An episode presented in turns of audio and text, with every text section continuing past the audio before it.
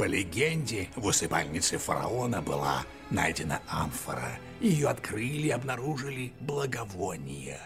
За тысячу лет духи не утратили свою тонкую прелесть в сочетании с такой мощью, что каждый, кто находился поблизости, вдруг на мгновение ощущал, что он попал прямо в рай. Двенадцать компонентов установить удалось. Но тринадцатый, главный, так и не был узнан никем. Почему? Почему? Что значит почему? Это же легенда, тупица.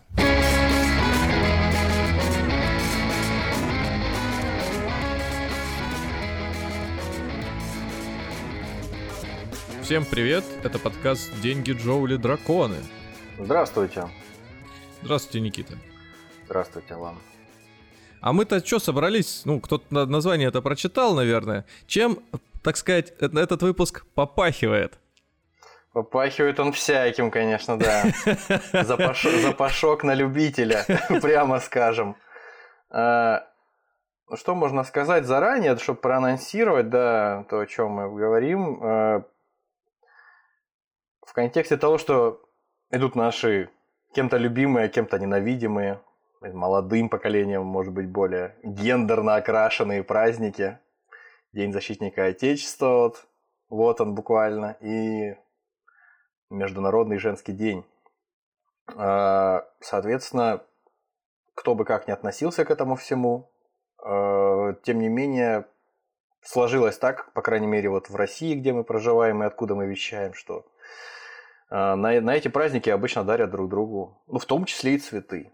Цветы, духи, парфюмированные какие-то средства еще, ну, это более, более-менее распространенные подарки. И мне кажется, что выпуск наш э, в какой-то степени можно назвать тематическим, благодаря тому, что он вот выходит в это время – я-то подглянул немножко вперед и видел, о чем сегодня пойдет речь. Скажу так, если в такой обстановке проводить праздник 8 марта, то это очень смелый, смелый жест со стороны мужчины или со стороны девушки, не знаю, такое себе организовать.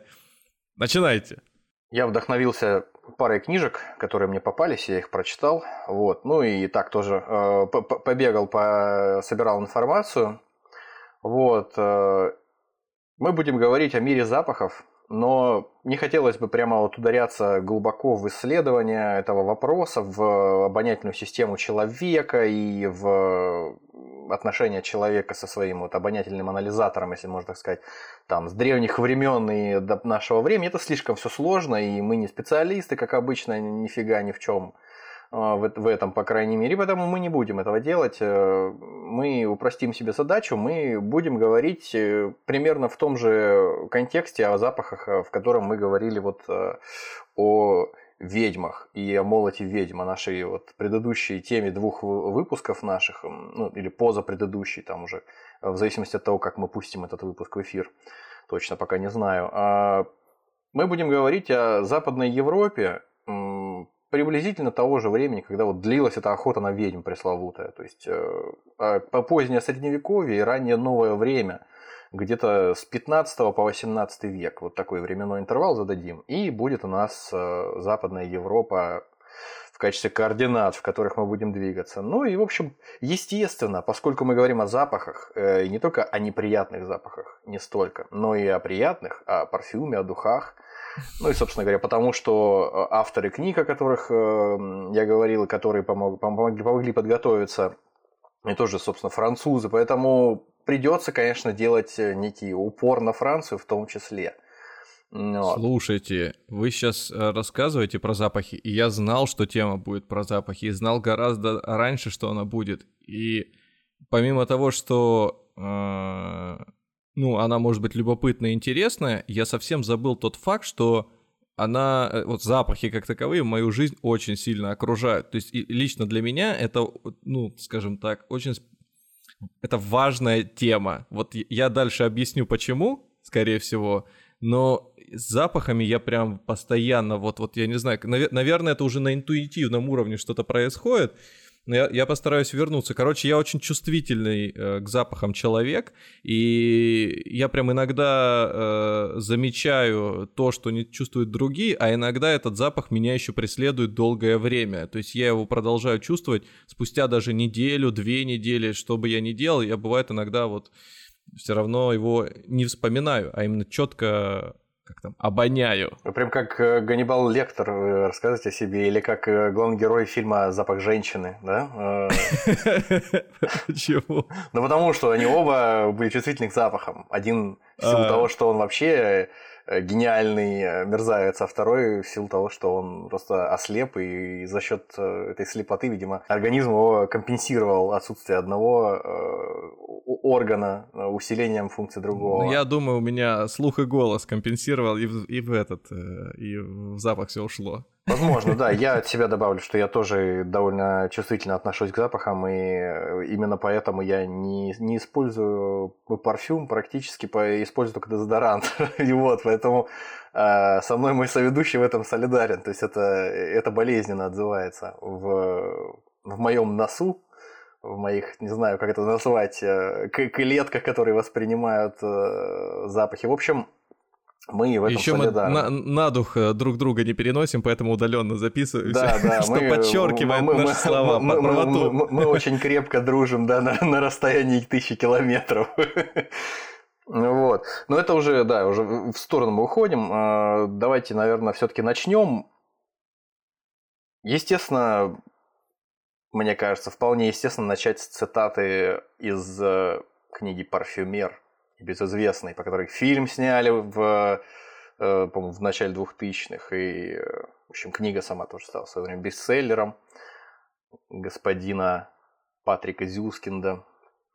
Вот. Там, собственно, примерно попадает в контекст нашего разговора и по месту, и по времени эта книга. Это 18 век, и это Франция, это Париж. И, собственно, разговор идет об ароматах, о запахах, о миазмах, всевозможной вони. В общем, вступительные слова там буквально на первых страницах книги идут, по-моему, замечательные. Я вот немножко позволю себе процитировать это дело, чтобы задать нам, задать нам стиль дальнейшему нашему разговору. В городах того времени стояла вонь, почти невообразимая для нас, современных людей. Улицы воняли навозом, дворы воняли мочой, лестницы воняли гнилым деревом и крысиным пометом, кухни – скверным углем, и бараньим салом, влажными перинами и остро-сладкими испарениями ночных горшков. Из каминов несло серой, из дубилин едкими щелочами, со скотобоин выпущенной кровью. Люди воняли потом и нестиранным бельем, изо рта у них пахло сгнившими зубами, а из животов луковым соком. Из тела, когда они старели, начинало пахнуть старым сыром и кислым молоком, и болезненными опухолями.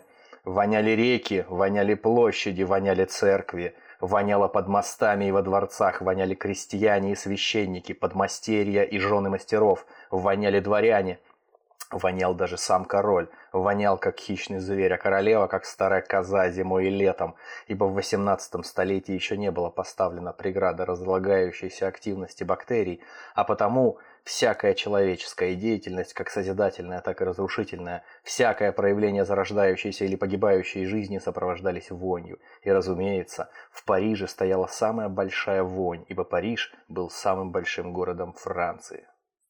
И после этих слов уместно сказать, что э, озвучить дисклеймер.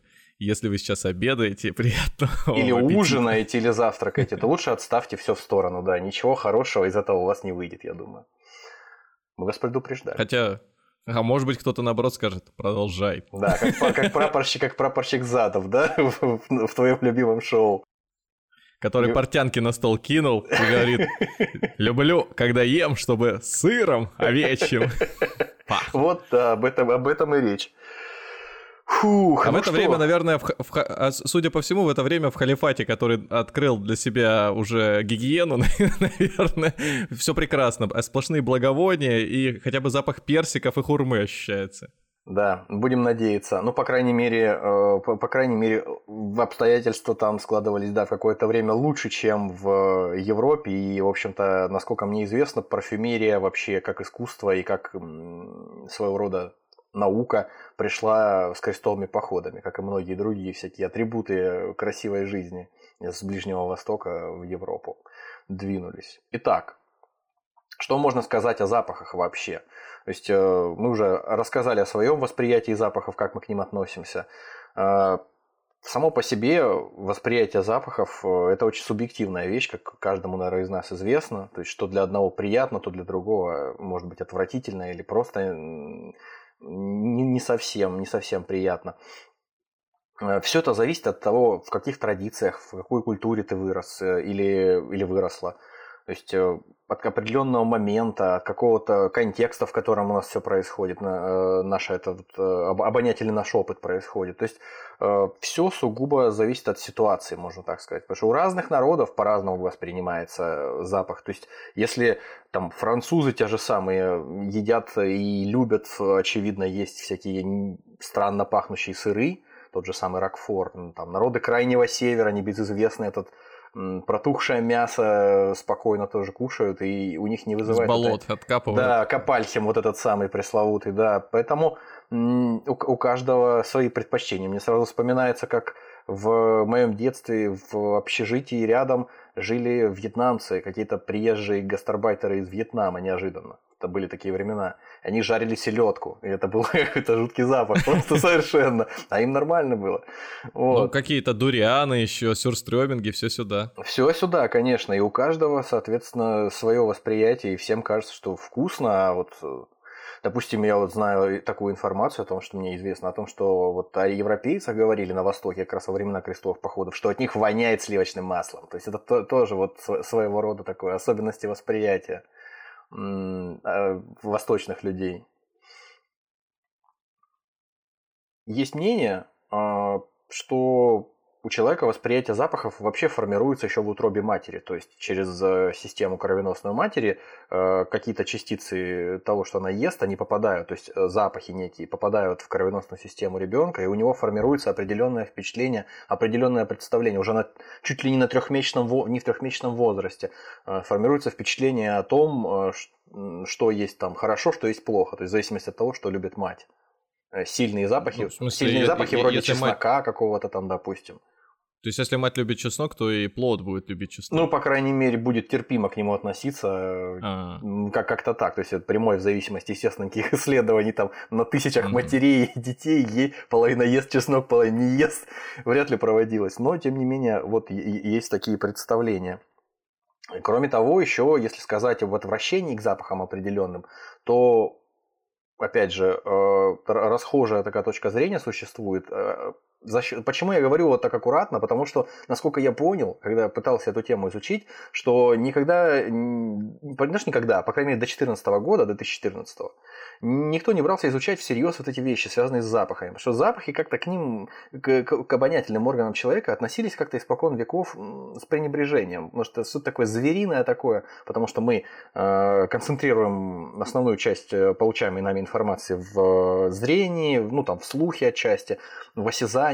Но казалось, что вот а, ароматы, всякие запахи, это все у нас очень слабо развито обоняние, и вот с 2014 года это дело начали исследовать, правда, исследование, которое в США провели в паре институтов исследовательских, оно такое очень сомнительное получилось, э, потому что выборка была не, не репрезентативная, мало ли людей, и то, что там выяснилось, что человек там чуть ли не до миллиарда оттенков запахов может распознавать, но это, это просто в копилку наших э, представлений, в копилку нашего, нашей какой-то фоновой эрудиции попадает. Тем не менее, это вот такая вещь, которую надо понимать, что вот все-таки человек не не, не впал в ничтожество какое-то вот в обонятельном смысле по, по сравнению с какими-то mm-hmm. собаками. То есть у человека, как мы с тобой сейчас сами между собой разговаривая выяснили, все-таки это очень важное значение имеет. И причем не только в плане э, еды, в плане там неприятных отнош... ощущений, которые возникают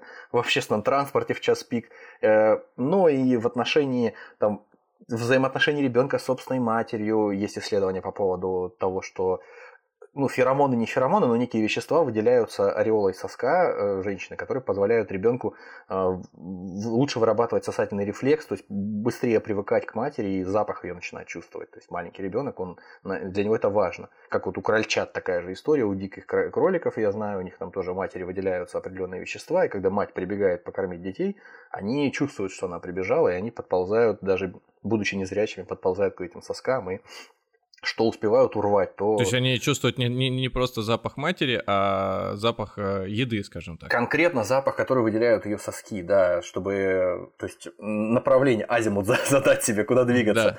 Да. Вот, но, естественно, пока никто не установил, что у людей вообще есть феромоны, не, знаю, для кого-то, может, и неестественно, но вот, э, насколько мне известно, пока еще никаких феромонов у а людей а флюиды? не обнаружено. Да, да, флюиды, феромоны, еще всякое прочее. В общем, а как, не... подождите, а как же вот эти вот э, духи с афродизиаками, которыми да, да, да, побрызгал да, да, да. себя там с какой-нибудь, э, с чер чернилами каракатицы, Или... и все, и тебя липнут? Нет, ну... Вы хотите, подождите, вы еще хотите сказать, что дезодорант Акс не работает? Нет, Я... ну, дезодорант Акс, Смо... конечно, работает. Нет, ты, ты просто... Когда побрызгал, и тебя красотки на, сразу Наши разговоры, да, друг, на, наши вот эти вот э, представления друг другу, в общем, мне кажется, не противоречат, потому что э, ты же используешь не собственные э, ароматы, для того, чтобы привлекать красоток. Акс сделан не из человеческих э, каких-то веществ, то есть не, не из феромонов каких-то, не из продуктов, из выделений человеческих. Мы единственные, собственно, животные, как я понимаю, которые чужие э, феромоны используют, чисто отмывают свои собственные, чтобы ничего, а я помню, не, бог, что не пахло. Было, используют чужие. Была такая, я помню, была какая-то реклама какого-то средства, основанного на сейчас боюсь сказать, откуда выделяли у какой-то обезьяны. То есть у какого-то э, примата, значит, э, такого очень любвеобильного, прям выделяли эту всю историю. И... Ну, я хотел об этом позже сказать, но вот, продавали. допустим, э, вещества, которые вот были популярны в тот период, который, ну, то есть для парфюмеров, в тот период, который, о котором мы будем говорить, это тяжелые, очень духовитые такие, скажем так, вещества, которые выделяли в том числе из э, половых желез у различных животных. Это вот как мускус, Во -во -во. Цвет. Вот цвет, он выделяется из э, половых желез, насколько я понимаю, э, похожих таких на кошку зверей, которых называют, собственно, цветами. А, и эту цвету можно, между прочим, увидеть у нас в Телеграме. А, подборка картиночек, которая у нас там размещена, будет небольшая, а она поможет лучше понимать, о чем мы говорим. Это такой милый достаточно зверек, похожий на какую-то норку или на какую-то, не знаю, там, даже на кошку, может быть, отчасти немножко.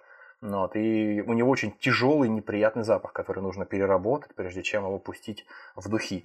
Да фактически вот... Как очень миленький зверек, да. Ну, Он общем, еще, по-моему, да. это не тот, который, из которого самый дорогой кофе продается. Возможно, возможно, но я не уверен. А, а кроме этого, еще мускус, у которой выделяют тоже в, в, жел, в железах, которые находятся в районе половых органов и ануса, олени мускусные, всевозможные другие там животные, бобры там.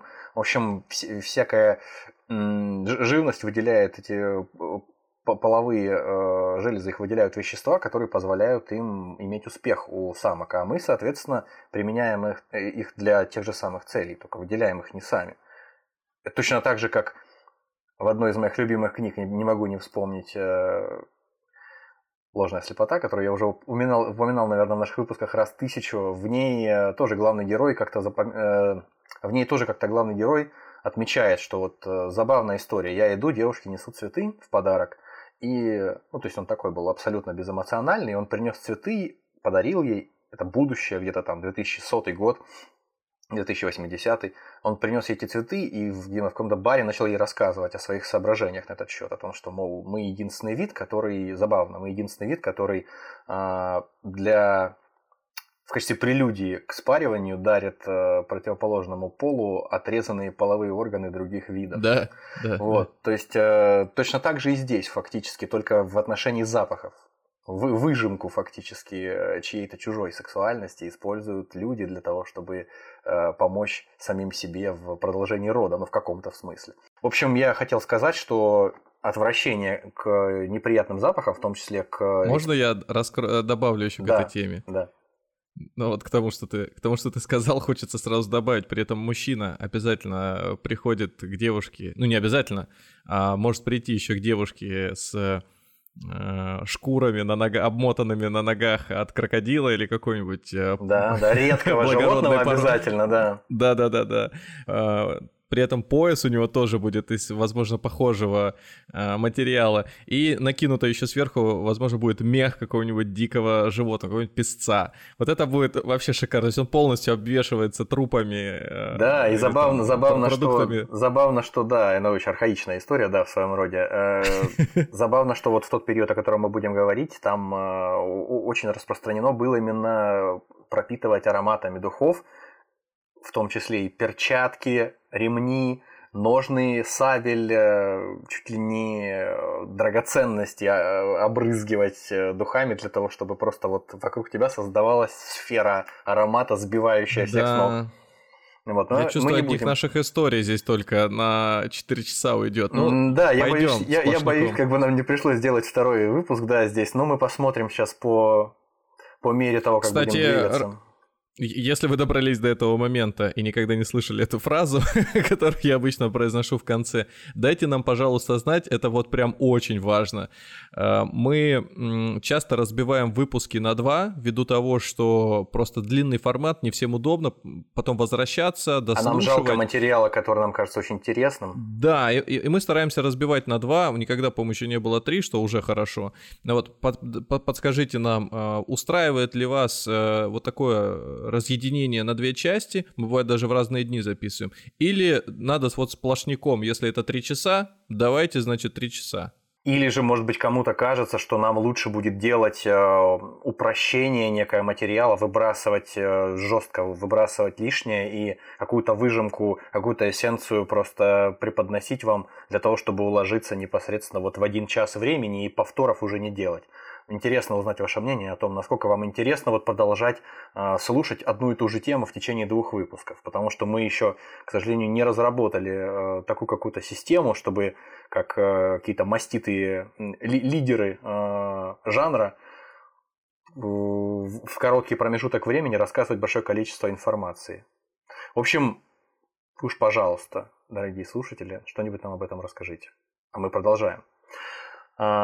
Я хотел сказать, что ребенок а, сразу с детства не испытывает никаких неприятных ощущений по отношению к тому, что ощущает, что формирует в процессе воспитания уже у себя взрослый в своем сознании. То есть э, совсем маленький ребенок, он вполне может спокойно сидеть и, ну, меня многие поймут, у кого есть дети, по крайней мере, там какие-то младшие братья, сестры, ребенок может вполне сидеть и играть со своими фекалиями, то есть свои какахи мять в руках – размазывать их по лицу, по стенам, э, и для него это вообще не является никакой проблемой. С одной стороны, конечно, детские э, какашки, они не такого запаха крепкого, как, как и взрослые, да, но тем, тем, тем не менее, да, это вот... Если рядом дед будет сидеть тоже играться, ну... Ну, когда дед начинает уже играться, это уже не, не так приятно, да, не так мило.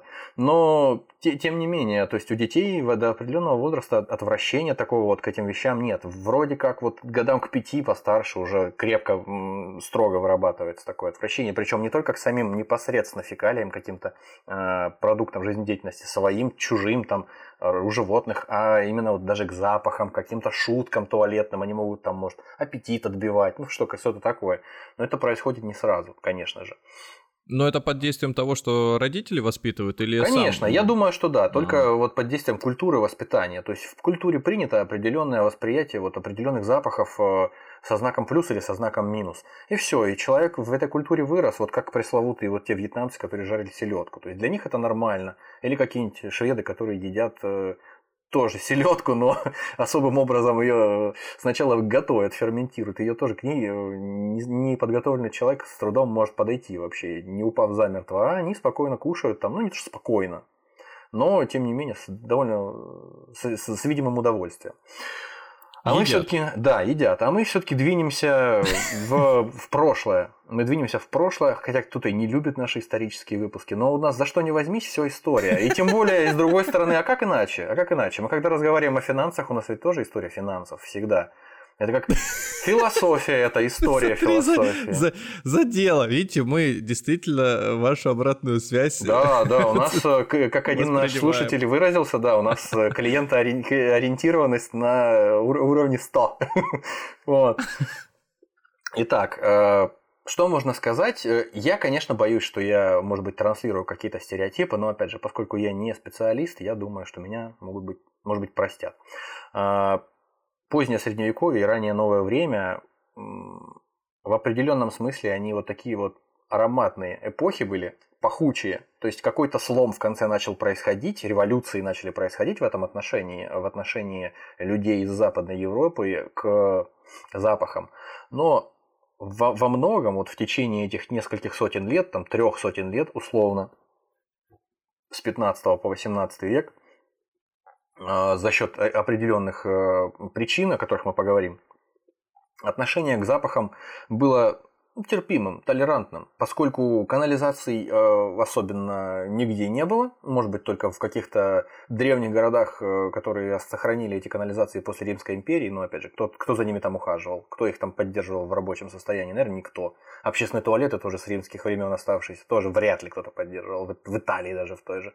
Ну вот, поэтому запахи фекалий, запахи навоза, запахи, э, которые сопровождали людей просто везде и всюду, они, скорее всего, с детства восприняты, особенно где-нибудь э, в деревне, да или в крупном городе, в общем, тоже. А, они, наверное, не так уже в зрелом возрасте мешали жить, как кому-то из нас, кто оказался бы вот в, в средневековом городе или в средневековой деревне. А там, кто его знает, ну, а мы двинемся. Двинемся в средневековые города, в города позднего средневековья, в города раннего нового времени. Э, чем больше становились города, тем хуже становилась ситуация с э, запахами, хуже становилась ситуация с, хотел сказать, с экологией. Но в каком-то смысле это тоже подходит. В каком-то смысле хуже становилась ситуация с гигиеной потому что людям нужно было где-то селиться, людям нужно было где-то испражняться, где-то нужно было стирать свою одежду, забивать скот для того, чтобы его употреблять в пищу. И все это, плюс навоз, который тоже люди использовали в самых-самых разных направлениях, о чем мы тоже, чего мы тоже коснемся. Все это тоже скапливалось прямо на улицах, даже в городах, и причиняло даже привычным к этому людям довольно большие страдания. Еще вот хроники исторические того же Парижа описывают, что еще в XIV веке, в середине XIV века, в 1363-м, парижские студенты и университетские профессора жаловались э, городской управе на соседей мясников, которые в центре города просто убивают животных прямо вот у себя дома, кровь как отходы, потроха сливают, выбрасывают на улицу, и они там все валяются, гниют на улице Сен-Женевьев. А, и этот мусор просто, он попадает в выгребные ямы, он гниет в уборных, это все разит жутко. И просто невозможно находиться. Просто распространяется самая зловредная вонь повсюду. И городская управа, естественно, быстро, через три года, отреагировала. Э, ну, в общем, медленно работала, медленно обдумывала, что дальше, как предпринять, какие усилия, но потом распорядились отцы города мясникам вынесли распоряжение делать все свои дела на речке, чтобы значит, э, оставлять там кровь, оставлять там кишки, а мясо уже разделанное, омытое привозить в город, чтобы хоть как-то от этого уберечься. Но, естественно, все это из рук вон плохо выполнялось, потому что одно дело сказать, а другое дело, как это проконтролировать. Э, естественно, кроме этого, огромную, огромную вонь вокруг себя создавали животные. Мы понимаем, конечно, что в позднее средневековье самое распространенное, чуть ли не единственное, собственно говоря, средство перемещения, кроме собственных ног, это лошади. Лошади, ослы, всевозможные, там, крупнорогатый скот, на котором могли тоже, наверное, возить какие-то телеги. Все они э, что-то ели, все они потели, все они испражнялись э, и воняли, естественно, неимоверно. Плюс даже по Парижу бегали в это время те же самые без, бездомные собаки, козы, свиньи, домашняя птица у кого-то, они искали пропитание, копошились в этих кучах навозов, забитых сточных канавах. Все это очень приятно пахло наверняка. Несмотря Слушайте, а можно, что. а, а можно вопрос? А вот, вот они ходят среди этого всего смрада, но, может быть, из, если ты прям с рождения находишься в такой среде, тебе же, наверное, уже все равно, ты не замечаешь этого. Ну, я думаю, что, я думаю, что все равно какая-то степень, ну, условно говоря, толерантности к этому запаху, она вырабатывается, но есть какие-то пределы, которые просто, наверное, никому не преодолеть. Там, допустим, запахи разлагающейся плоти, э, ну, труп, это, труп, да. трупные газы какие-то. Возможно, человеку может просто к зрелому возрасту напрочь отбить обоняние. Он просто ничего Я не просто чувствует. вспоминаю, мы не помню, с тобой вместе или э, въехали, как-то проезжали по дороге, и в машине закрытой, окна были закрыты, все, и вокруг э, слева и справа лесополоса, вообще ничего не видно. Маленькие какие-то э, съезды были, причем, ну, такой, больше похож на проселочную дорогу. И кусочек какой-то проезжаем э, этой лесополосы, и просто сшибает с ног запах, страшная вонь, а, сочетание какого-то трупного запаха, химического какого-то запаха. Непонятно, не, невозможно передать, этим не хочется не дышать, не хочется находить, хочется куда-то просто закопаться, зарыться, убежать, улететь моментально. И мы проехали, по-моему, пару минут, мы вот этот запах проезжали, он еще потом преследовал, ужас какой-то. А кто-то сказал, что там рядом э, мясокомбинат был. И вот я думаю, что мясники, они когда, они же явно не работали в лучших условиях. Наверное, с ума там просто можно было сходить в районе э, их, их работы. Так это ведь у нас еще, во-первых, э, гигиенические нормы все-таки на несоизмеримом уровне совершенно с, с каким-то поздним средневековьем, а во-вторых, ну да, ну и масштаб, конечно, регуля... масштаб, да, да, и плюс регулярно все вывозится куда-то все равно, а там, представь, это все просто в ямах выкопанных складируется, гниет, и никуда же оно не девается. Запах просто продолжает идти, идти, идти. Э, кто-то какие-нибудь свиньи с коровами, фу, с собаками точнее, подъедают это время от времени. Спасибо им, конечно, за это большое, но все равно в целом проблему они не решают. Поэтому, конечно, да, я сразу вспоминаю знакомого, который работает э, в полиции, и который время от времени, пардон, выезжает на сцены преступлений, вот он мне как-то тоже рассказывал о том, э, что несмотря на то, что он привычный человек, у него все равно случаются такие вот ну, полуобморочные состояния, потому что трупы, бывает, э, пахнут ну, уже очень крепко, потому что там, там несколько дней прошло, и просто войти, во-первых, в комнату или в квартиру, или там на место происшествия невозможно. А во-вторых, когда ты возвращаешься, говорит, с этого дела всего, и приезжаешь писать какой-то отчет, ну, вот, и это, это, как правило, на летних временах рассказывают, о теплой погоде. Угу. Это особенно интенсивно все, и ты ощущаешь, что ты просто как будто пропитан всем этим насквозь. Снимаешь одежду, принимаешь душ, там есть душевой, принимаешь душ, переодеваешься, и ты все равно чувствуешь, что все равно ты вот этим вот сладким, гнилостным, каким-то непередаваемым совершенно запахом. Я не, не, не, не понимаю, конечно, что он говорит, потому что я не присутствовал, слава богу, пока и не хотел бы присутствовать при таких случаях подобных, но а, он говорит, если ты один раз это почувствуешь, ты никогда уже больше не, а, не перепутаешь ни с чем. Это такой э, запах особенный совершенно. Но я думаю, что это вот что-то такое, что сложнее всего вытерпеть. А все остальное, ну, наверное, какая-то толерантность все-таки у тебя вырабатывается постепенно, и ты, ты можешь не выносить это дело. Выносить в смысле терпеть. Ну окей, может быть. Я тут мне, мне сложно сказать. Э... Мы с тобой настолько изнеженные в этом смысле, как и все наши слушатели, что нам сложно понять, насколько это вообще тяжело переносилось. А я, знаешь, вспоминаю, вот люди, которые долго занимаются физическим трудом, да даже просто айтишники, которые бегают по каким-нибудь офисам, там, а, провода крутят, клавиатуры подключают, когда там офисные менеджеры их случайно выдернут из USB-разъемов. А, они что же сильно устают, потеют, и они себя не чувствуют. Они даже когда домой возвращаются, вот эти вот люди, да, вот там, не знаю, там люди, кто физическим трудом занимается, да, конечно, они конечно. свой запах.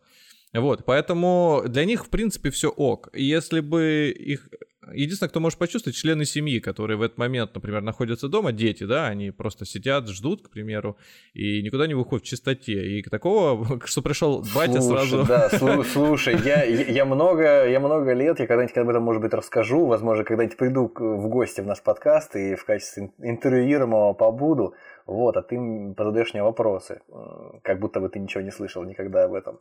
Вот, э, я много лет проработал в разных э, богом забытых местах э, на различных строительных объектах, крупных всяких стройках, и я имею что сказать по этому, кое-что сказать по этому вопросу. Люди, которые работают где-то в холоде или там в межсезонье в ватной спецодежде, они в силу того, что заняты на работе часто по 12 часов, они устают и не так часто, как хотелось бы, стирают эту одежду, просто вот некогда бывает, э, бывает просто слишком уставший, вот подзабивают на это. Э, и, конечно, запахи бывают просто одуряющие. А люди сами, да, когда постоянно в этом варятся, в прямом переносном смысле, просто перестают их ощущать. И когда им кто-то делает замечание, они удивляются, мол, о чем вы говорите, что, о чем речь. Забавно, как это звучит, конечно, не, не так куртуазно они выражают свои ну, мысли, да, я... но тем не менее. Ну, конечно, человек просто вот, э, если только не сильно носом прям не воткнется в источник э, запаха, он не поймет, о чем ты говоришь. Для него это может как оскорбление быть, просто ты его называешь вонючим. Ну, конечно, конечно. Э, но на самом деле это все равно не перестает быть правдой. Ну, окей, мы отк- отклонились. А, собственно, города, да, собственность городов мы в деревню, но ненадолго заскочим в средневековую, там, в, в, в позднее средневековую. И что мы там увидим? В общем-то, ничего другого, ничего там, особенно отличающегося от городов мы не увидим в деревнях. Единственное, что в деревнях меньше всяких неприятных производств, которые источали всякие запахи отвратительные. И поэтому там есть где вздохнуть просто. Там меньше скучность народу. Вот. Но, тем не менее, конечно, какие-то сторонники гигиенических мер, которые вот уже там в конце 18 века, в начале 19 приезжали в деревню, они были там в шоке, конечно же, в Европе от того, что вот мы вот сейчас уже высшее общество, какие-то там врачи, какие-то исследователи, ученые, мы понимаем, зачем нам гигиена, зачем нам часто мыться, часто стираться, и нас ужасает, как живут люди, мол, у людей в деревнях там пахло потом животных, пометом птиц, нечасто, нередко, точнее, разлагающимися какими-то круп, э, крысиными трупами и затхлостью в небольших помещениях, где много людей находится. Я думаю, что это не только в Западной Европе, можно сказать, что и на нашей родине то же самое в это время происходило, и, в общем, много, много где. Много где и много когда. Так что Конечно, непривычному человеку, который уже в другом, в другой какой-то атмосфере живет, ему тяжело это переносить. А вполне вероятно, что для самих этих крестьян, к которым приезжали эти умники из города, э, их собственный запах э, был неприятен, потому что он в первую очередь непривычен. То есть запах какого-то там накрахмаленного воротничка или еще какой-то запах, к которому ты не привык, он тебе самому может быть непривычен и неприятен. Особенно, когда Господи, да тебе наверняка самому известно, э, как это бывает приятно, когда в небольшом помещении кто-то, который любит духи, э, приходит и садится просто, и от него одуряющий запах исходит, или от нее чаще. Вот, и невозможно находиться рядом, а человек обижается, тебе... когда ему делаешь замечание. Потому ну, что да. это же приятный запах. Ну, у меня с этим вообще проблемы были, и много историй таких. Вот короткая история, она звучит так. Я на работе как-то дал эти э, наушники Apple беленькие, и у них еще коробочка есть, куда они там наматываются, складываются для удобства. Они у меня всегда на работе лежали на столе, чтобы, э, если нужно там, прослушать, например, голосовое сообщение, там, не знаю, конференцию какую-то, я их втыкал и пользовался. И у моего коллеги, он их забыл дома, я ему передал свои, э, на какое-то время причем даже передал, он то ли в командировку уезжал, я не помню. Это не важно. В общем, он мне их возвращает, и я, э, ну, то есть эту коробочку закрываю, и складываю себе в стол. Короче, они мне еще через полгода пахли этим запахом. Я периодически Кто-то бы, возможно, да, кто-то даже не заметил бы, возможно, этого.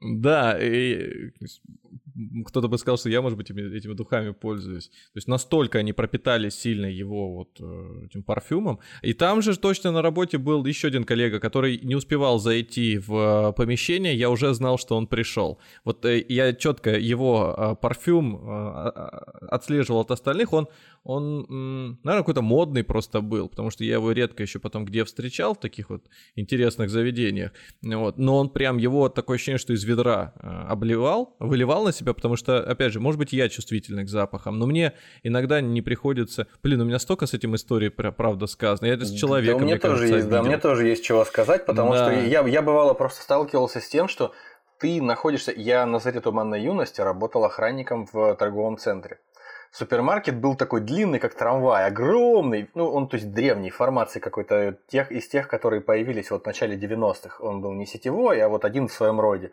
И было несколько дверей э, сенсорных, которые, ну, по-моему, три, которые открывались, э, закрывались, когда люди заходят, ну, как обычно.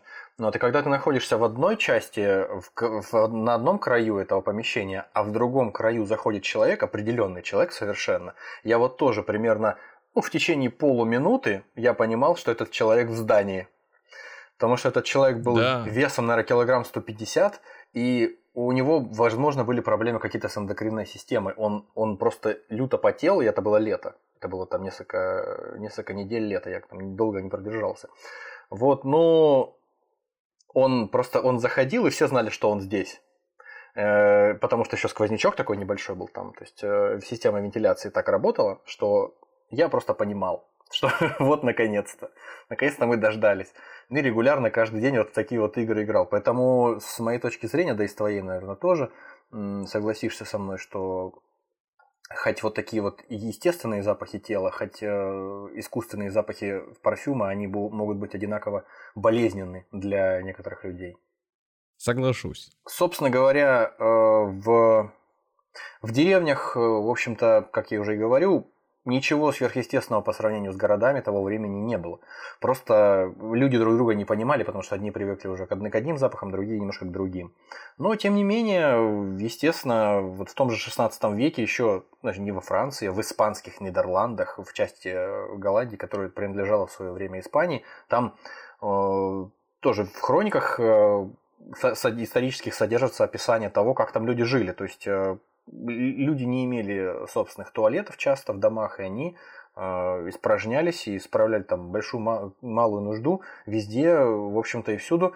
Выйти там из какого-то кабака в сад помочиться или прям в таверне где-то отвернуться от всех и сделать это в камин, например, это тоже вполне приемлемая история была э, на каком-то временном промежутке.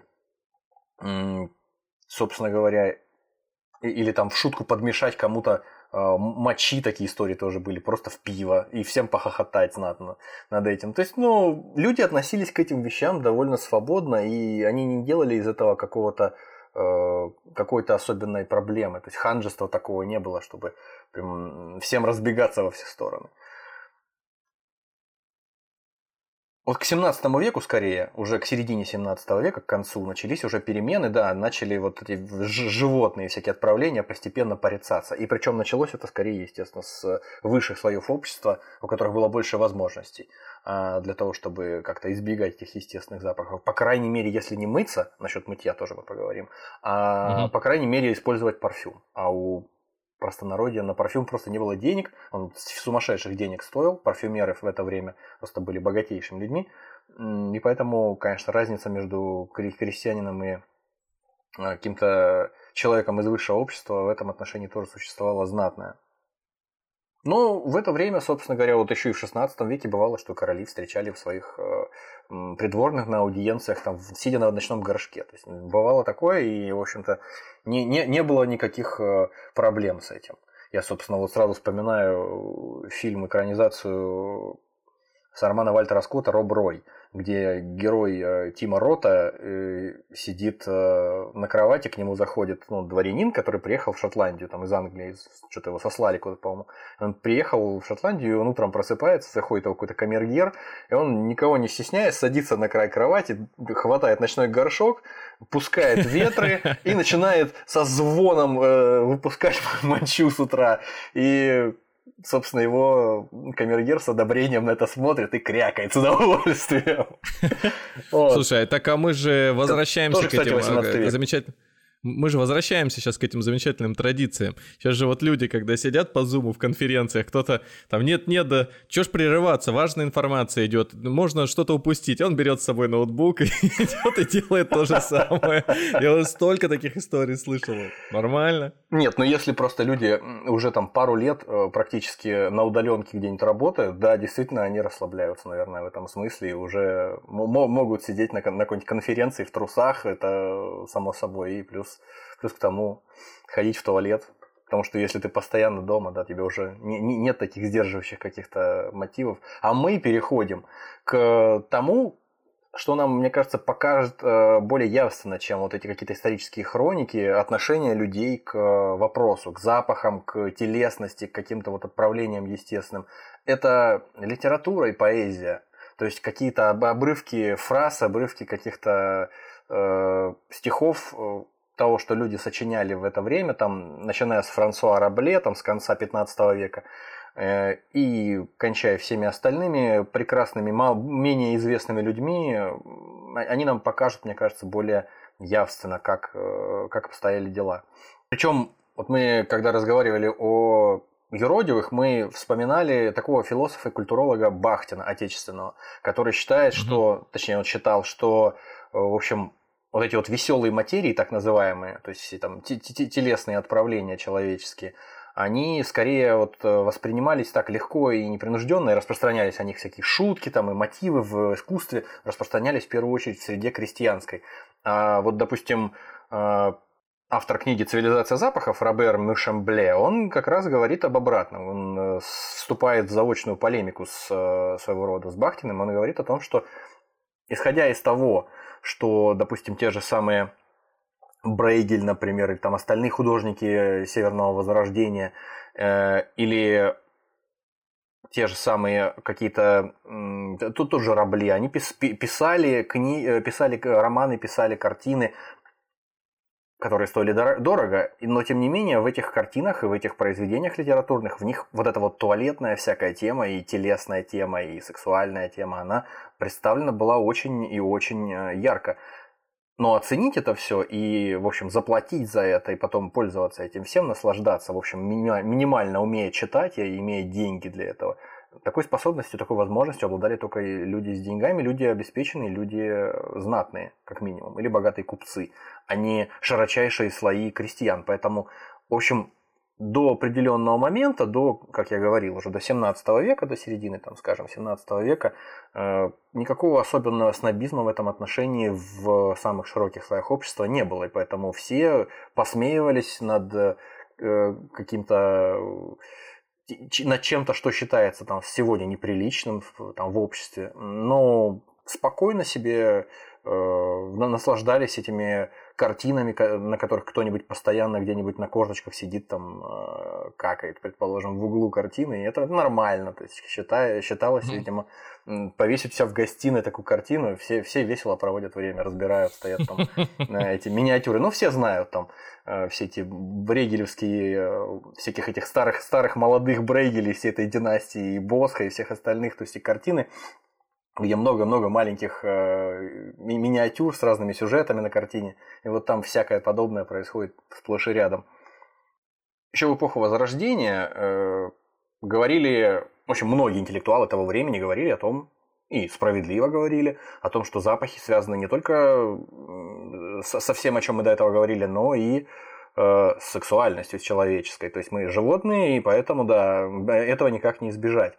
Вот, допустим, такой итальянский эрудит и мультиученый, полимат, так сказать, Джамбатиста де Лапорта, Джамбатиста де Лапорта в 16 веке, в конце 16 века в одной из работ э, высказывал предположение, что человеческий нос, как орган обонятельный, он настолько важный, что, ну да, это абсолютно научные, конечно, сведения. Он так. говорит нам о том, насколько э, впечатляющих размеров некие другие органы у человека. О, ну это же известная вещь. Это была очень распространенная история. Так очень это рас... до сих пор так. Да, да, но я имею в виду, что сравнить там 16 век и 21 это как бы да, немножко разные времена, так казалось, люди казалось до... бы. Люди, казалось люди бы. до сих пор меряют, значит, нос, ступня, э, длина, ст... длина стопы, и Эм, расстояние от э, большого пальца до кончика- мизинца, что-то конч- такое, да? Не, нет, у, это среднего пальца до э, нижней ни- край, края э, ладони. Ну, короче, ширина, вернее, длина ладони, да. Ну, по сути, да, да. Да. Для- э, И, в общем, все- всем очень нравилась эта история. Особенно, я думаю, понравилась бы она Сирано де Бержераку. э, Эта история. Ну, конечно. Вот. э, Мы, кстати, так да, может вот быть это и и есть оно. Обращаем может быть, наших- это завуалированное. Ну, конечно, завуалируй это. Обращаем опять наших слушателей к нашему телеграмму, в котором у нас есть фотография Жерара Депардье в образе, собственно, Сирано де Бержерака в одном из фильмов о нем. Вот, э, где можно увидеть его выдающийся нос, который, по мнению Джамбатиста де Лапорта и многих других, э, о чем-то может еще намекать, о чем-то может еще говорить. Но, в общем, это скорее посредованное отношение к запахам имеет.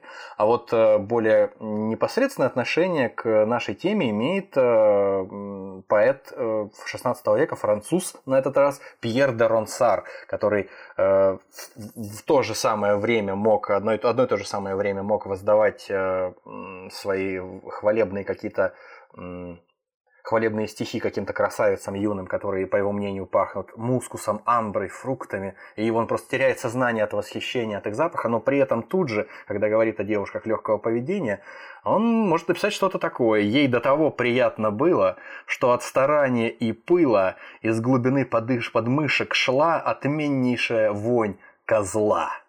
То есть э, лю- лю- лю- люди не сдерживали себя ни в комплиментах, ни в насмешках над кем-то. Особенно вот в отношении женщин, причем это очень, э, очень э, женоненавистническое общество. В общем-то, как и все общество со времен э, начала цивилизации во многом. Ну, то есть здесь в этот момент, когда вот на запах люди были настолько сконцентрированы и задвинуты, мне кажется, вот особенно заметны эти вещи были. Кроме Рансара у нас еще был господин Климан Моро, который в начале 16 века, в 1535 написал вот такое. Воспел в одной из своих эпиграмм «Старушечий сосок». Старушечий сосок. Сосок вонючий и большой, тобой кормить одну цвету, вот ту самую, о которой мы говорили, вот это вот во- вонючее животное, которое служит для добычи парфюмерного материала. Ты запах издаешь такой, что целый полк сживешь со свету. То есть, э, не знаю, почему именно сосок, почему именно старушечий, но, видимо, отношение к старухам, да, кстати, да, мы об этом скажем позже, отношение к пожилым женщинам было совершенно непонятным в том смысле, что многие их ненавидели просто. То есть, э, это, наверное, каким-то образом повлияло Так, а, на охоту на вспомни. ведьм и все остальное. В- Нет, не обязательно. Вспомни даже произведение Зеленый рыцарь. Я рассказывал о том, что когда главный герой пришел в замок э, к этому к барону, он э, там автор на таком жестком контрасте описывал э, все прелести молодой жены барона, а в качестве лакмусовой бумажки была какая-то Старуха, старуха, да, вообще да, да, случ- да. Для случайная, да. И он, и он так э, восхищался одной и так, э, не, не любя, как с каким-то вот презрением описывал вторую, что, вероятно, это очень давно началось. Распространенный древний прием. И я сейчас скажу, откуда он чуть позже, но он прям очень издалека. Как минимум вот э, в отношении того, что касается западной культуры, условно говоря. А мы обращаем, да, наших слушателей к э, телеграм-каналу нашему, к э, картинке с нашей цветой, чтобы еще раз посмотреть, с каким милым животным он, этот Климан Моро, сравнил этот орган пожилой женщины. А, и, собственно, дальше здесь было очень весело. Тут э, всякие протестантские пасторы э, тоже пишут стишки о пускании ветров.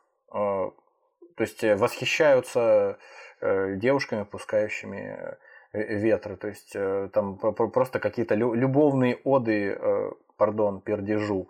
Отважный пук, чего же ему бояться? Он не соврет, не станет притворяться. Он с песней стремится к небесам, и преклоняюсь перед ним я сам. Ну, то есть, вот немножко странно это все звучит, конечно, мне кажется. Но кто я такой, чтобы его осуждать? Этого замечательного протестантского пастора Эстора де Бальо. Вот. Но мне кажется, что надо переходить к тяжелой артиллерии. Мы недавно с тобой по Дискорду смотрели, пытались посмотреть еще с друзьями, с нашими, а, экранизацию романа Дюма «Королева Марго». И вот, собственно, там королева Марго, непосредственно Маргарита Наварская, вот эта вот самая героиня, э, за счет которой фильм и роман получил название, она тоже была сочинительницей своего рода. Сочиняла... Испытание моей нервной системы этот просмотр был. Да, да. В общем, она, собственно, жила с конца 15 по начало 16 по середину 16 века, и она тоже была сочинительницей эротических рассказов. Почему тоже, ну, то есть, как бы своего рода эротика есть во всем, о чем мы говорим здесь. Вот. И, собственно говоря, Маргарита Наварская не особо тоже стеснялась чего-то там. Она говорила обо всяких э, грязных, непристойных вещах. Единственное, что использовала эфемизмы для того, чтобы не произносить слова вроде «дерьмо». То есть использовать всевозможные mm-hmm. особенные э, слова для того, чтобы в приличном обществе можно было историю рассказать. Ну, вот, допустим, одну приведу для того, чтобы понятно было, о чем мы просто говорим слуга аптекаря, за которым почему-то, которого почему-то преследовал адвокат. То есть, ну, видимо, за аптекарем там что-то были какие-то делишки, адвокат там, может быть, пытался через слугу выбить из, из своего клиента какие-то деньги за услуги, ну, неважно это. В общем, он пытался от него как-то удрать по городу, и ускользая от него, это была какая-то прохладная, очевидно, погода, потому что он невзначай как бы роняет из... этой истории, которую написала Маргарита Наварская, напоминаю. А, он невзначай, этот слуга аптекаря, роняет из рукава э, завернутый в тряпочку кусок дерьма, э, который замерз mm. на морозе и который по какой-то странной причине, я уж не знаю, как там выглядел сахар, ну, в общем, это, видимо, был тростниковый коричневый какой-то сахар, он напоминает кусок, головку сахара. И, в общем, удрал, в общем, удрал этот подмастерье, э, слуга аптекаря, а адвокат, видимо, не очень хорошо жилось адвокатом, может быть, там в то время. Для него показалось нормальным взять этот завернутый в тряпочку кусок. Ага, это сахар, подумал он. Завернул его за пазуху своей дорогущей лисьей шубы и думает, ну ладно, потом догоню. И пошел кутить куда-то в таверну. И э, сел там возле камина, начал расслабляться, пить вино, там кушать что-то и в компании там кутил, а потом почувствовал, что пошел какой-то жуткий совершенно запах откуда-то. Он начал рассказывать, э, выражать свои претензии кабачице. Сказал, что, что же происходит вообще, почему тебя воняет так жутко? Она говорит, ничего не знаю, ничего здесь нет подобного, я тут все чисто вымыла, если только ты с собой что-нибудь не принес. Ну, вроде как в шутку. И тут он угу. начинает что-то понимать, начинает погружать руку за пазуху, э, размазывает все за пазухой, и, в общем, его дорогущая лисья шуба вся испорчена, и настроение испорчено – а настроение у слушателей наверняка улучшилось. Ну, вот, было очень весело и смешно тем, кто слушал этот рассказ. Вот такие вот нравы, собственно говоря. Э, между прочим, Маргарита Наварская была единственной в свое время дамой, которая сочиняла рассказы, пусть и эротические вообще. То есть это было не так распространено. По ну, тут пока эротики не очень много было. Ну, это я просто один из них привел, да. Такие вот, э, я бы сказал, рассказы о всяких э, веселых вещах подобного рода, относящимся к тому, что пониже пояса Скользкие, находится. сальные вещи. Вещи, которые находятся пониже пояса да, у человека, о, о них, о том, как они выделяются, о том, как они функционируют и все прочее. Э, я считаю, что важным, очень важным в этой связи, в связи с нашей темой, является вопрос об отношении к женщинам в контексте запахов, потому что по какой-то причине э, я недостаточно подготовлен для того, чтобы анализировать это на каком-то глубоком уровне, но к женщинам и к их запаху явно относились, э, причем с каких-то времен еще мохнатых, со времен Плиния Старшего, римского историка первого века, к женщинам относились совершенно с пренебрежением и отвращением, то есть ко всему, что э, связано с их э, репродуктивной системой, с их менструацией, с их выделениями, а, женщина нечистая становится на неделю каждый месяц, вот она э, от нее странно пахнет, она себя ведет странно, и она э, если не забеременела, то обязательно это у нее происходит. И вот, э, тем не менее, она, несмотря на то, что вот эти вот отвратительные вещи с чьей-то стороны, с чьей-то точки зрения, отвратительные вещи с ней происходят, какие-то а, а, тем не менее, она влечет к себе мужчин, несмотря на все это, на все эти мерзости в кавычках. И, в общем, это вот свойственное женскому организму всякое, э, всякие особенности, свойственные женскому организму, они, видимо, и влекли, и одновременно отталкивали. На, на этом, на всем э, много чего замешано, видимо, и подсознательных каких-то там страхов. Ну, в общем, не будем в это вдаваться. Так или иначе, допустим, вот античный историк Плутарх, э, когда говорил об Александре Великом, например, о мужчине, об известном мужчине, которого все знают, который много чего сделал в жизни, которого вспоминают там и на Западе, и на Востоке до сих пор, уже почти через две с половиной тысячи лет после его смерти. Вот Плутарх утверждал, что, по-моему, Плутарх, кстати говоря, лично с ним не встречался, но неважно, а утверждал, что изо рта у Александра Македонского исходило чистой воды благоухания. А тело его, соответственно, тоже было э, ароматным. Это вообще странно себе представить. Плутарх, вот, даже если встретился с ним, должен был всего обнюхать, чтобы засвидетельствовать. Ну, неважно. Короче говоря... Так, может, я обнюхал. Действительно. Нравы-то какие Ну, хотя были? нравы были раскованные, да, свободные в античной Греции. Вот. Знаешь, вот эти вот сцены, когда э, какой-нибудь... А, так вот, э, знаменитый этот... Э, Э, шутка про Бигус Дикус, э, где Цезарь да, ходит да, и да, подходит, да, как да, одного но... из своих центурионов прям вплотную. Так и здесь, знаешь, вот это он Плутарх сидит, рядом Македонский, вокруг него эмоциональную речь какую-нибудь толкает, потом близко к нему приближается и начинает что-нибудь еще акцентированно ему в а, ухо. А, а, а Плутарх а, тает просто, да, весь? А он я думает вспомнил, совершенно о другом. Что после... Ты что, не слушаешь меня? Ты, ты, меня? ты меня вообще слушаешь, да? А вот, а вот того бабочки в животе, да. Э, я помню, что после 1000, вернее, после 146, если не ошибаюсь, года, когда Греция была присоединена, завоевана римлянами, 146 э, года до нашей эры, э, через непродолжительное время, когда римляне стали опыляться греческой культурой. Они, в общем, культуру-то уважали, но некие греческие обычаи, видимо, не особенно, потому что я слышал, что в некоторых кругах э, называть кого-то греком это было равно оскорблению. Ну, то есть... Ну да, да, да. Это как в эпоху Возрождения называть в Италии кого-то флорентийцем. То есть была такая поговорка «развратен, как флорентиец». Точно так же здесь, вот в Римской республике еще, а потом и в Римской империи называть кого-то греком, это была, по-моему, оскорбительная штука. В этом, по этому же самому. Ну, неважно. Так вот, женщины. А вот женщин э, по отношению к, к ним э, в, в пику тому, что мы сейчас говорили о мужчинах, об Александре Великом, вот тот же самый Плиний Старший, э, говорил просто всякий безумный бред, безумный отвратительный бред сексистский, который потом транслировали на протяжении буквально там полутора тысяч лет все, кому не лень. Итак, что говорил Плиний Старший, это важно. Нелегко найти что-то более странное, чем менструации. В таком состоянии женщины, подходящие к молодому вину, заставляют его скисать. Зерновые от их прикосновения перестают плодоносить, незрелые плоды деревьев осыпаются, зеркала тускнеют, оружие притупляется – Пчелиные ульи гибнут, слоновая кость мутнеет, медь и железо ржавеют и тотчас приобретают зловонный запах, а собаки, которые лижут эти ржавые куски меди и железа, впадают в бешенство. А укус этих собак после этого становится смертельно ядовитым. Ну ты понимаешь просто, вот наши слушатели, вы понимаете, вот да. какой, какой ужас просто творится в голове у этого человека, этого прославленного Как историка. будто бы я продолжаю читать «Молот ведьм». Да, да, да. То есть это все, ноги у этого всего, очевидно, растут прямо вот отсюда. Прямо вот из первого века нашей эры.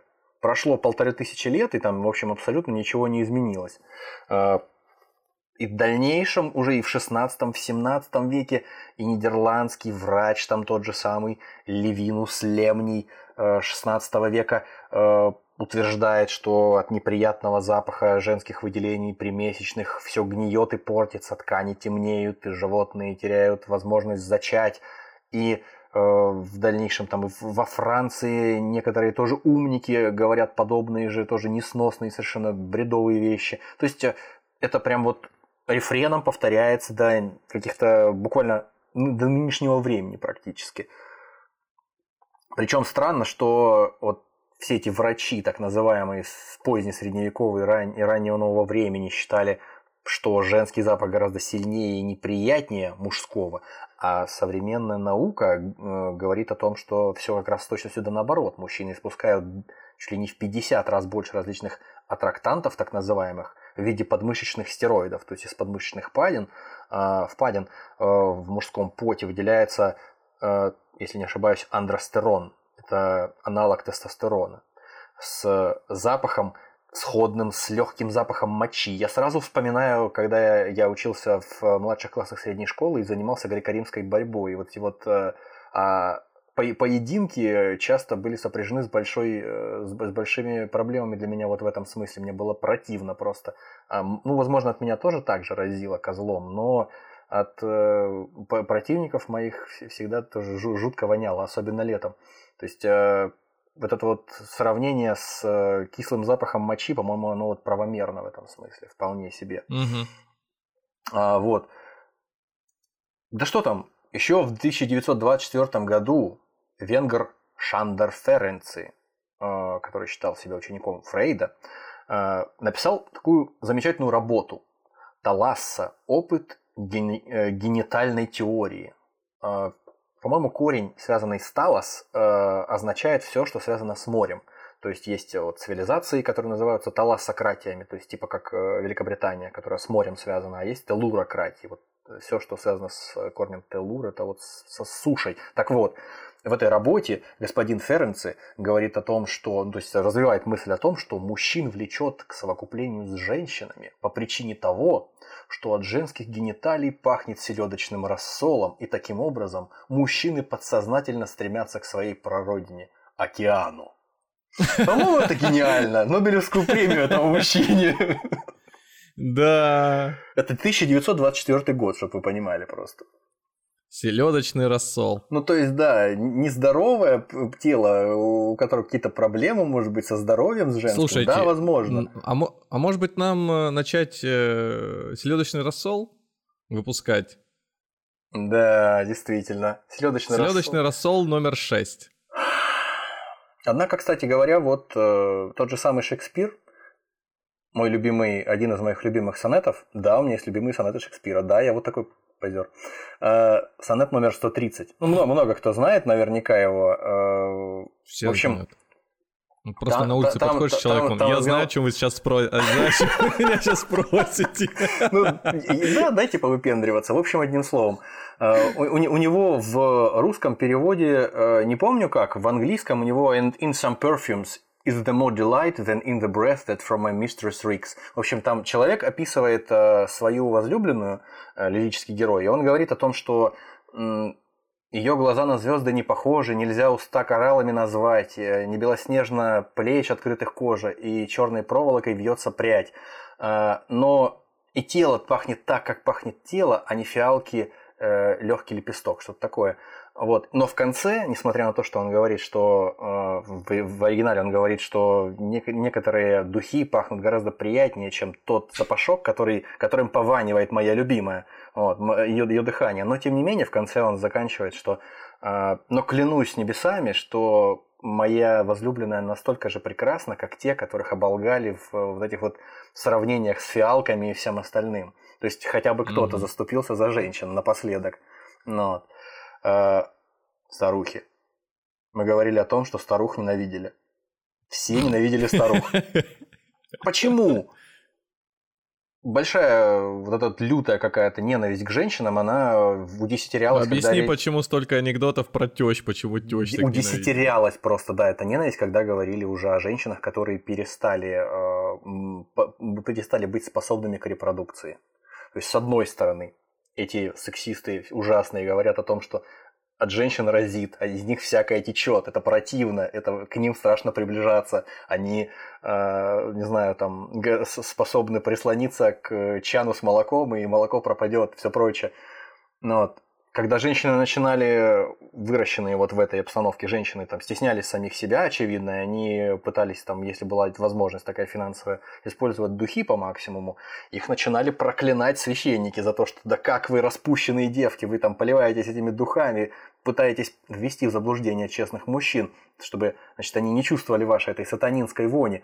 Так вот, от старух, э, как э, считалось, какими-то э, товарищами, начиная с античности, серьезными людьми, на самом деле, Горацием, Овидием, Марциалом, считалось, что э, они считали, что старухи источают совершенно тошнотворный, могильный запах, дьявольскую вонь. Э, в общем, я думаю, что то, то, о чем мы рассказывали в прошлых выпусках про ведьм, это вот, э, вот все рифмуется с тем, о чем мы сейчас говорим. То есть наши друзья, которые написали молот ведьм, они явно основывались на первоисточниках, на каких-то античных, что вот эта вот ненависть к пожилым женщинам, она прям вот э, читается и там, и здесь, мне кажется. Ну вот. Да, собственно, не только те, кто что-то писал, но и те, кто что-то рисовал.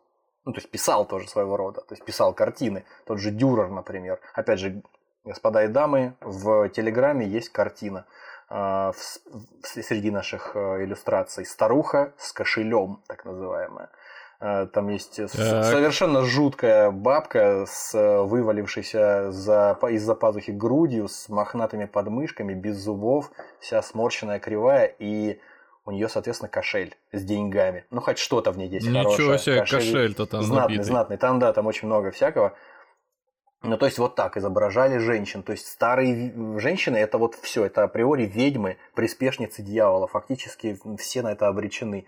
Особого внимания заслуживала э, сексуальность э, старых женщин, пожилых женщин, зрелых женщин. То есть это все минимум высмеивалось, но максимум презиралось просто. Это вот, э, собственно, видно и в эротизм вообще любой, который был связан с э, пожилыми женщинами, которые пытались его, ну, могли его как-то проявить невзначай, потому что все люди, все человеки, всем всякого хочется.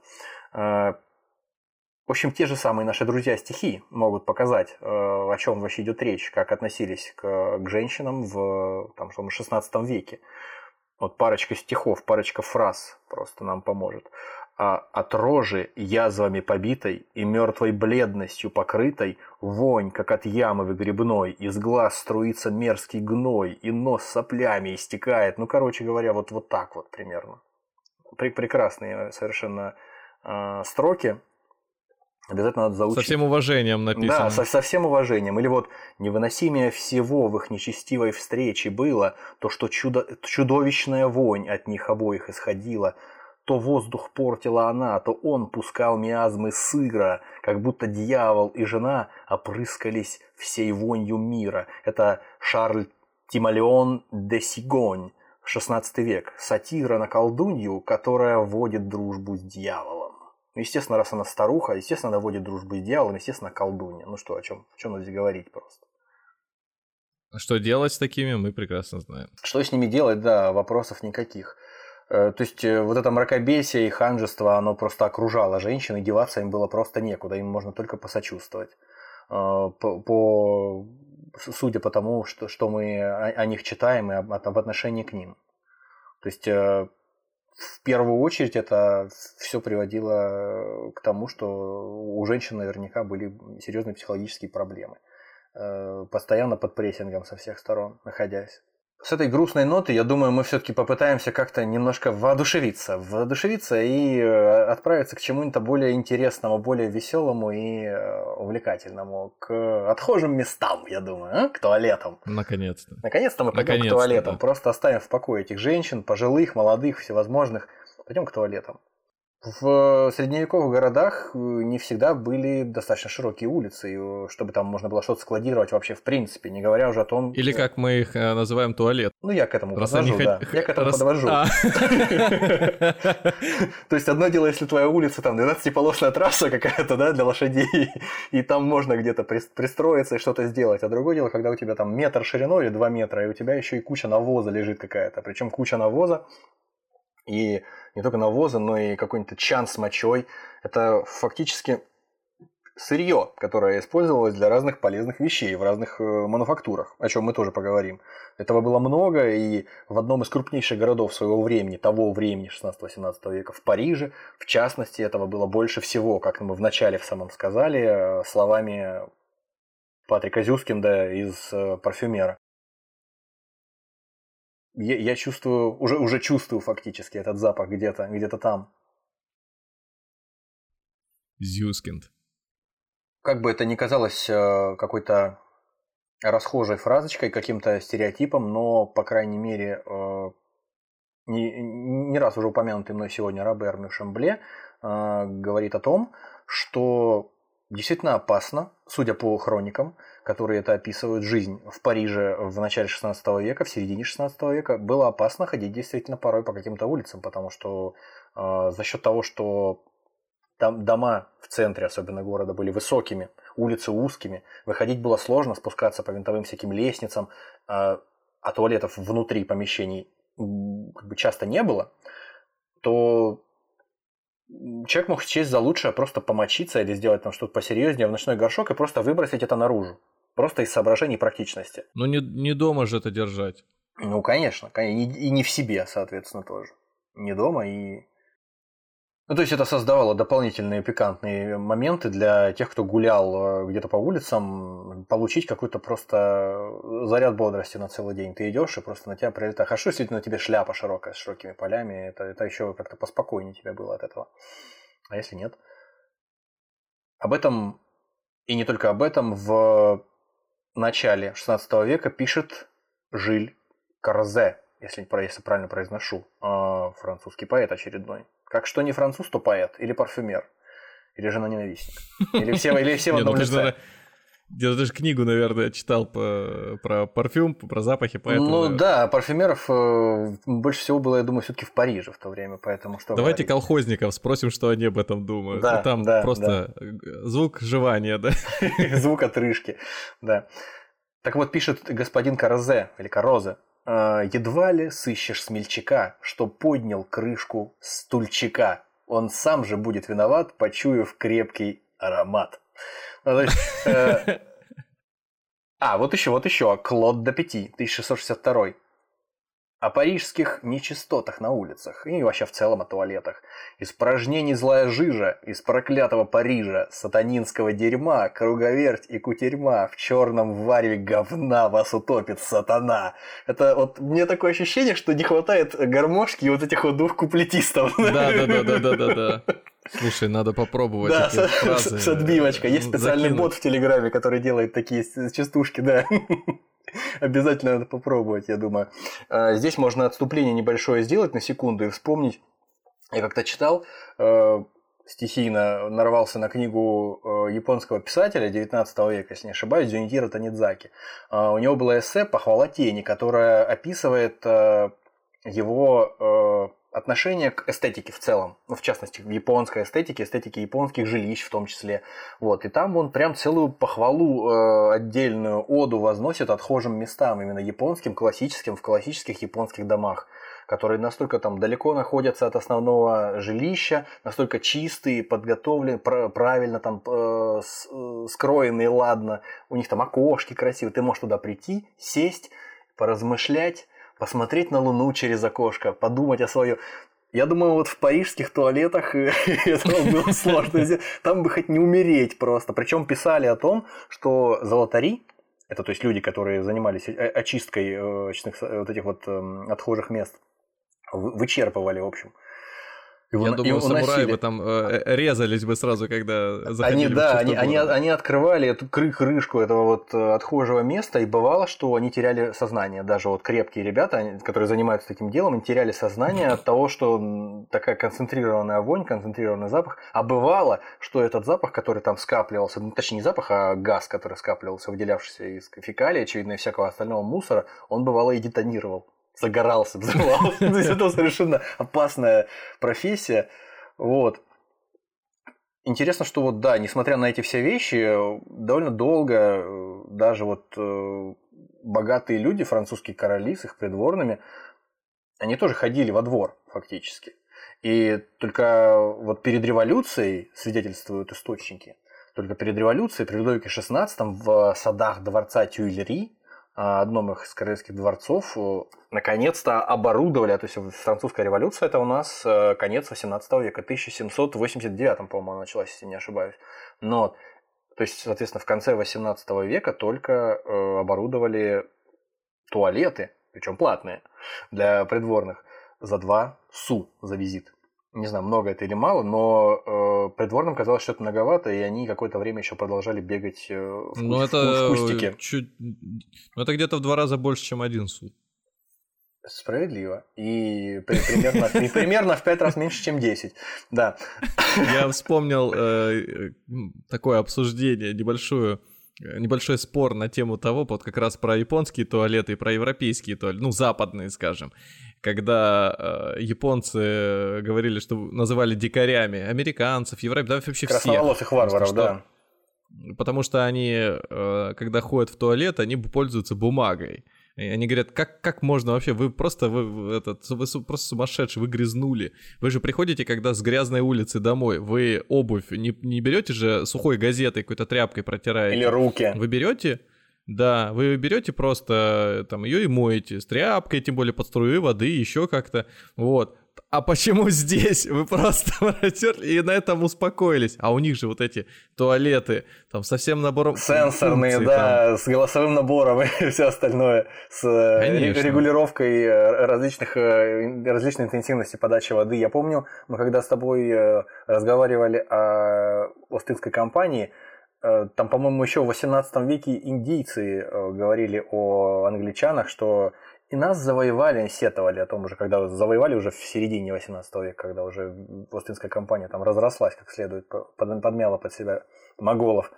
И нами повелевают вот эти вот э, свиньи, которые даже толком не научились подмывать себе зад. То есть я вот запомнил это. То есть все, все об этом говорили, но, видимо, подмывать зад это не самая важная вещь, когда ты решил метить в завоевателей. Чего-то ты все равно потеряешь. Вот тебе нужно выбирать. Либо ты классно подмываешься, либо ты здорово воюешь. Столько времени отнимает. Мы за это время Конечно, пока вы подмываетесь, мы просто успеем. вас завоевали, и все. Ну, то есть, ну... как бы, да, надо, надо разделять. Пока враг подмывается, мы захватываем территорию.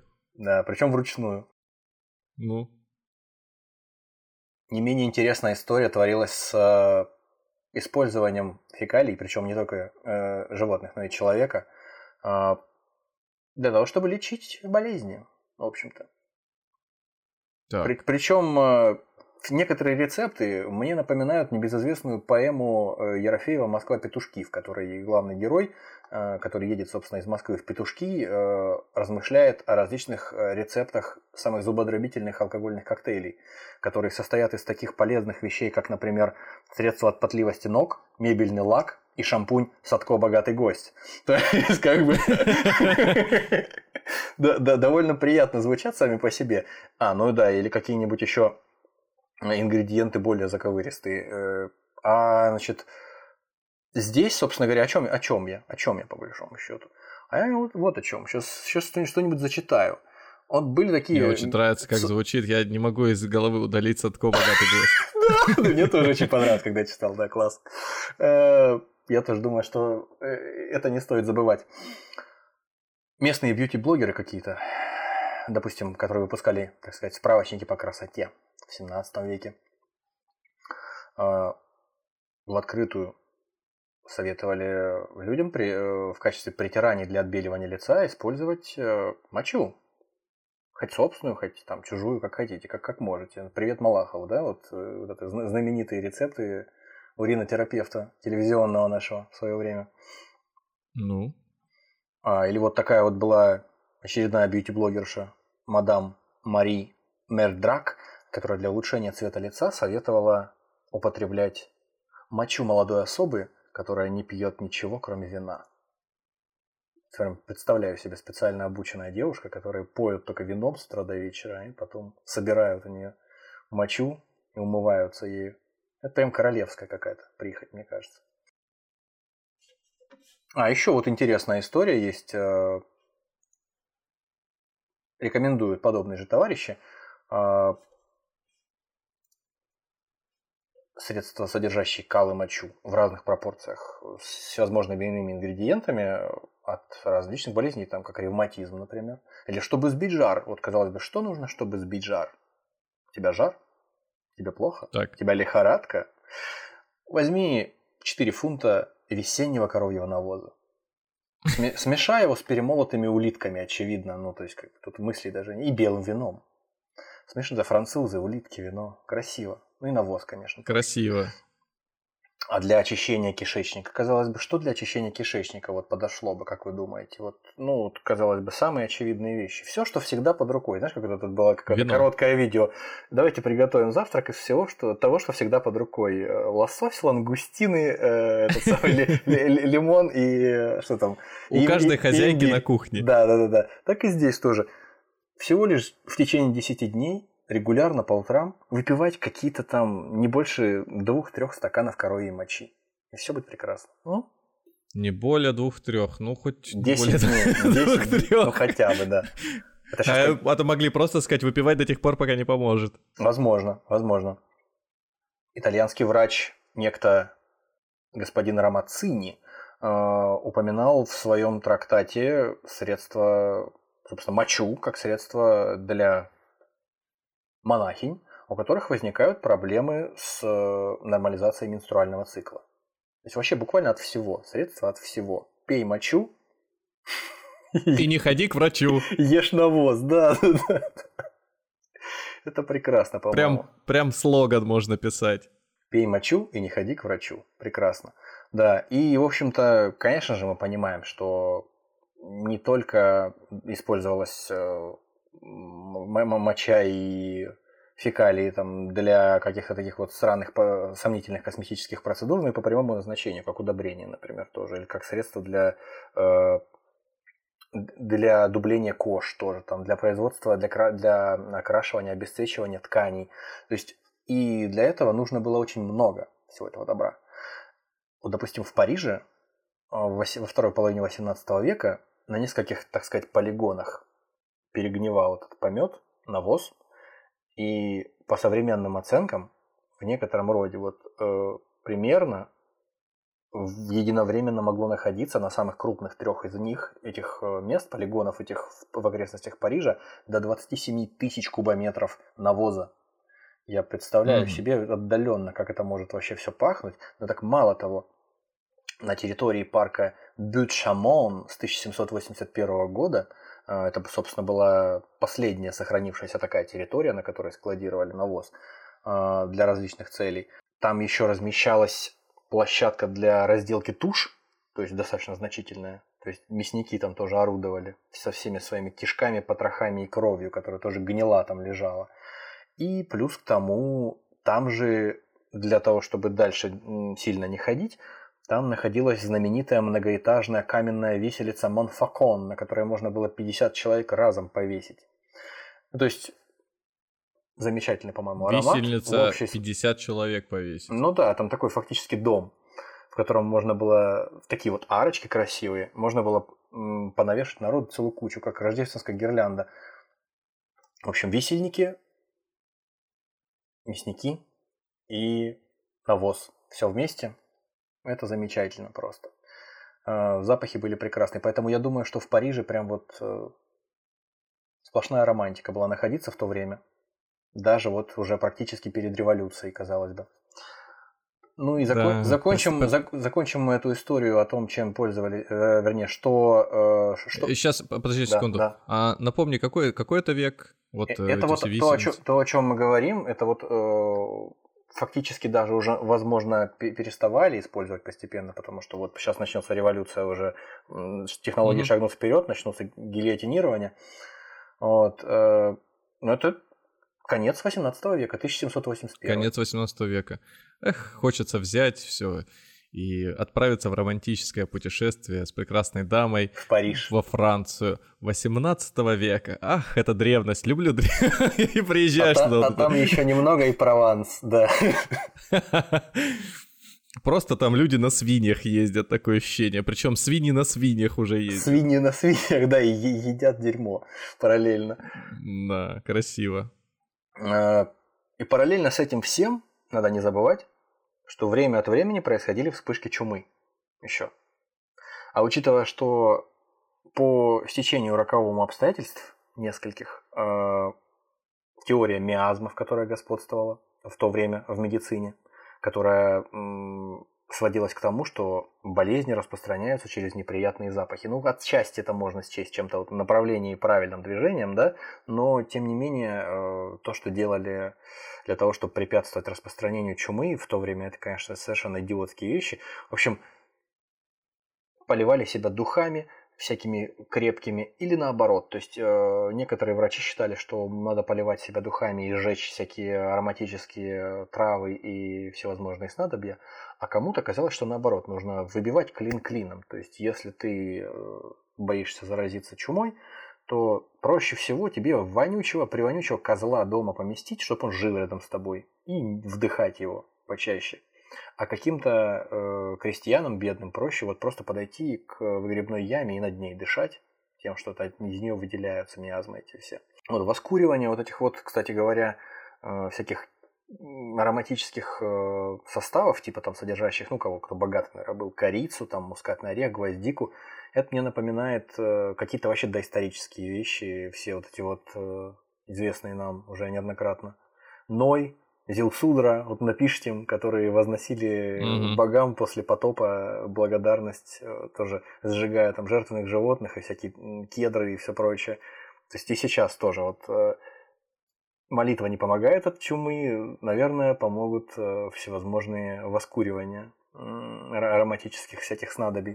То есть, насколько это помогало? Наверное, не насколько. Ну, просто приятно пахло, наверное, менее, менее гадко, чем, чем в, в ином случае. А, тем не менее, люди, конечно, замечали, что эпидемии в городах распространялись интенсивнее. Не, не знали почему, но вот интенсивнее. Может быть, до чего-то постепенно они дошли, что стали просто уезжать э, за город, то есть те, кто мог позволить себе, условно говоря, на дачах находиться, потому что в городе заразиться было гораздо вероятнее.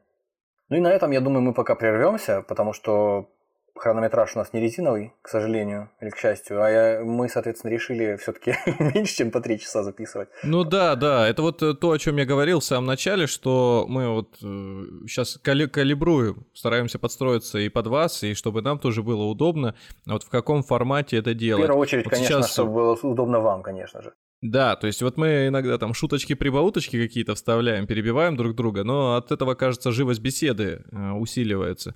Поэтому дайте нам обратную связь, где-нибудь напишите э, о том, как вы считаете стоит поступить, разбивать, не разбивать эти выпуски, может быть, какие-то вещи э, выкидывать из выпусков, то есть там, например, вот не шутить, например. Или меньше подробностей, деталей, быстро пробегаться по каким-то фрагментам, кускам. То есть нам, нам сложно сейчас э, со стороны себя посмотреть, хотя мы слушаем, переслушиваем многие вещи, но тем не менее.